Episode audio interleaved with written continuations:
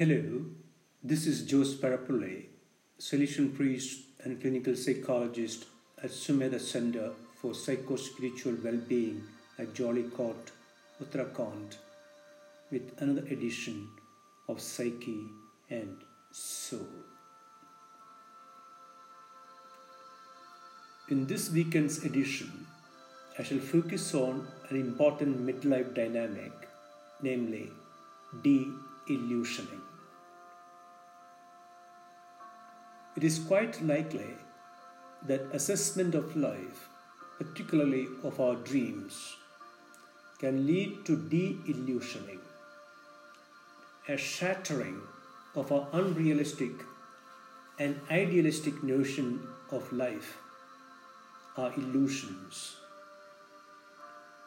As we come to midlife, we recognize that long held assumptions about self, others, and the world are not really true. We recognize that many things that were taught to us as truth were actually lies. At midlife, we recognize that life does not move the way we would want it to, that there are things over which we do not have control, that people are not who we thought they would be, that we ourselves are not who we had thought we are. We realize that we are not able to do what we want to, change what we would like to change we recognize our limitations.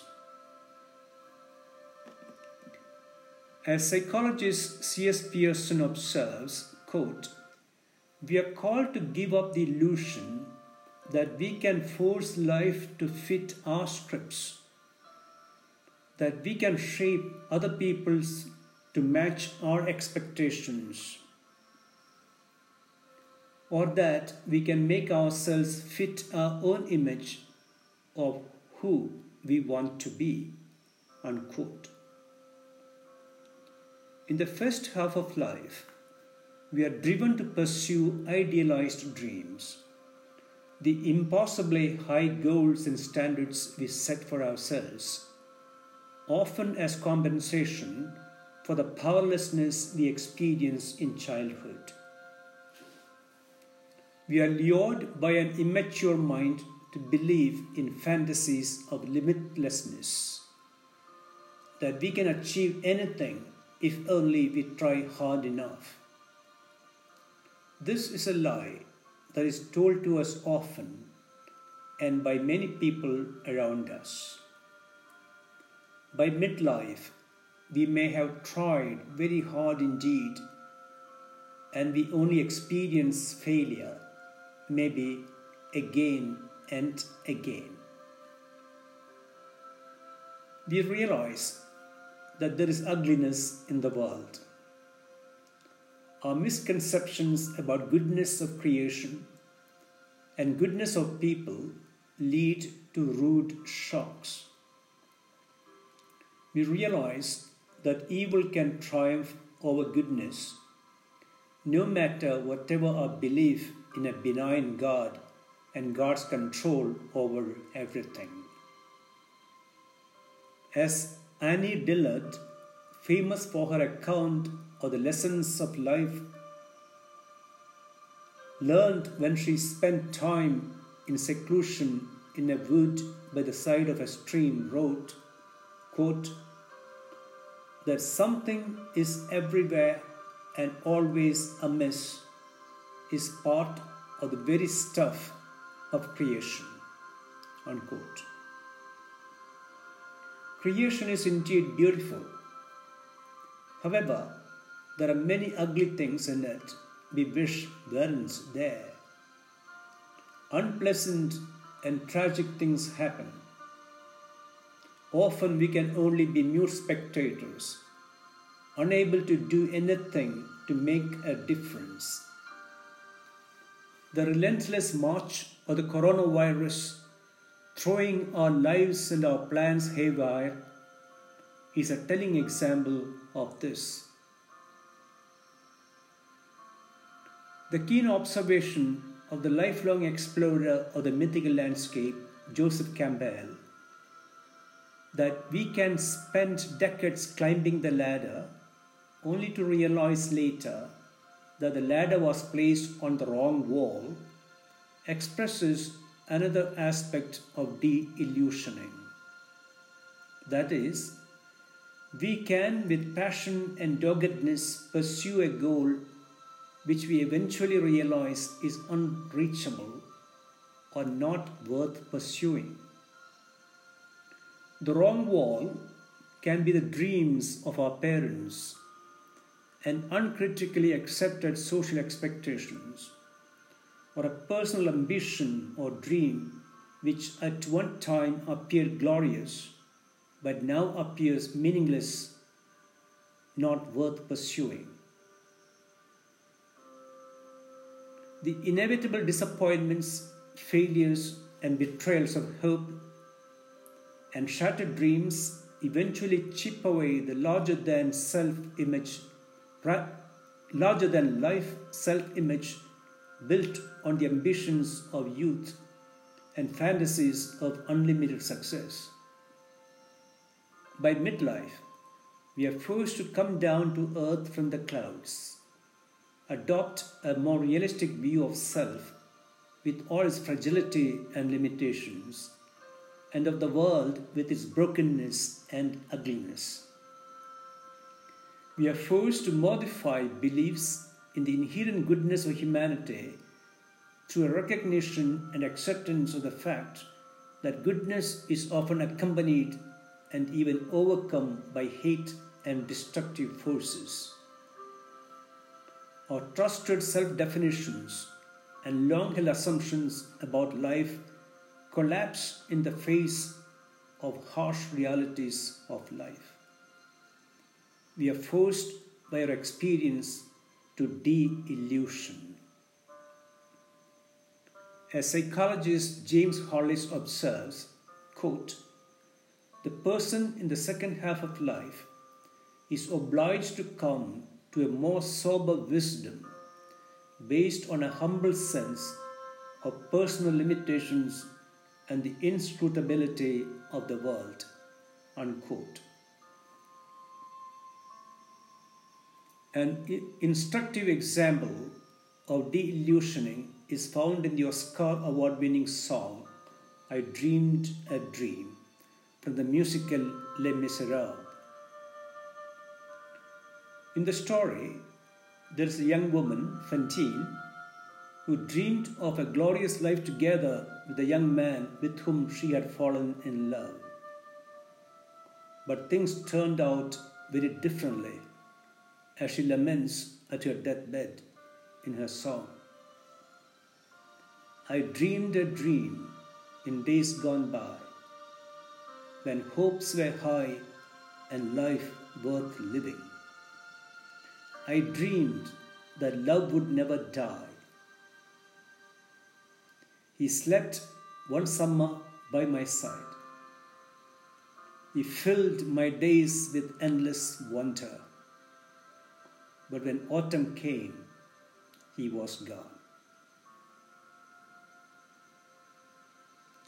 The fruit of that summer of love and togetherness was a baby girl, Cosette, whom she had now to bring up as a single mother. Fantine takes up a job in a garment factory to earn her living.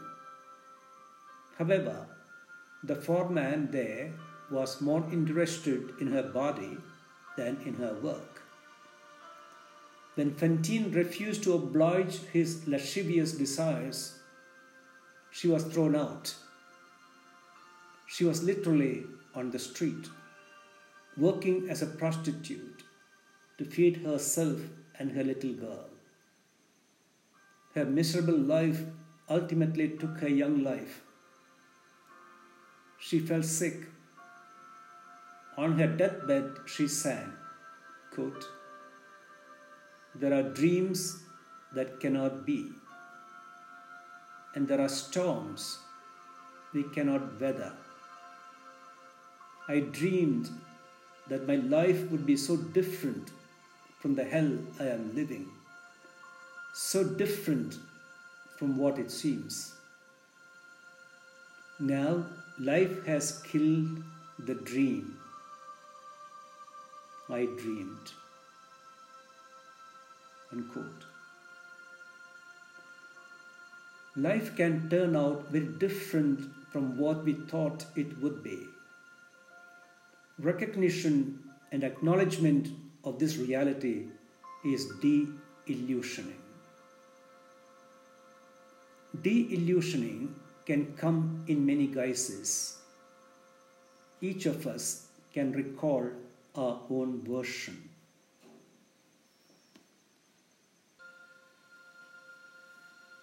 The consequences of de illusioning, on one hand, can be very negative. It can lead to resentment, anger, bitterness, and a loss of passion and enthusiasm. However, it can be also very liberating. We can be liberated from the tyranny of lofty ambitions and unrealistic expectations. Recognition that we do not control the world, that frailty and flaws are part of the human condition, can make us more accepting and tolerant of these in ourselves and others, and become less self righteous and more compassionate and forgiving towards self and others.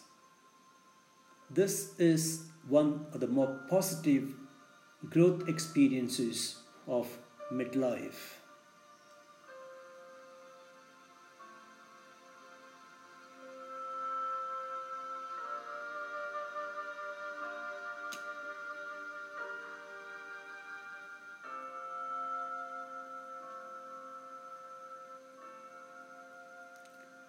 Reflection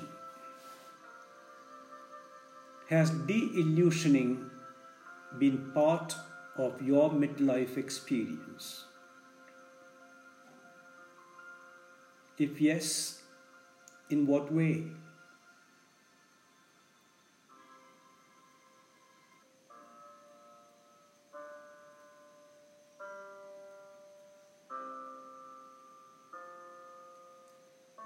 What are some of your illusions that have been shattered? How did they shatter?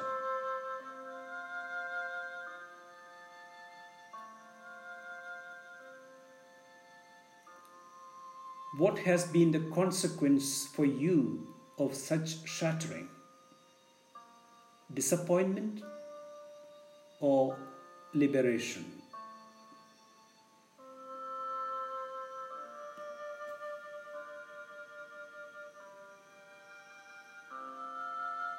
Are there still illusions you are holding on to? Which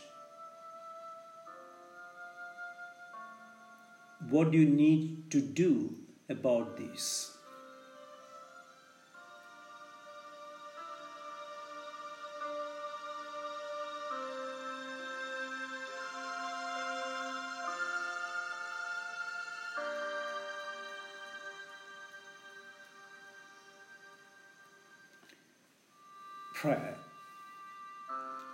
Telling example of de illusioning is found in sacred scripture.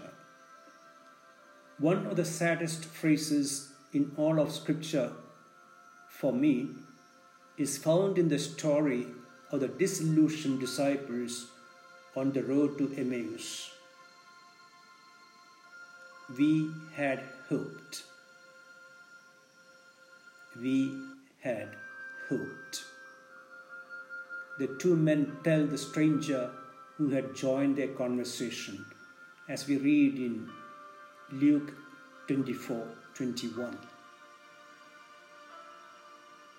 They had hoped that the Galilean would be the one to set Israel free from the tyranny of Rome. But their hopes were shattered on that depressing Friday afternoon when they saw him die on the cross. The story had ended, their hope shattered. We had hoped, but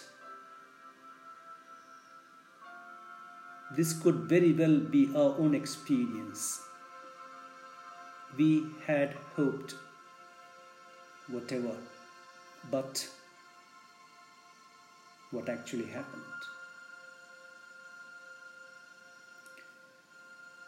We could read and stay with this passage for a while. Luke chapter 24, verses 13 following and talk to Jesus, who accompanies us on our own lonely journeys and listens to and talks to us as he did with the disillusioned disciples. We might gain some surprising insights when we do this.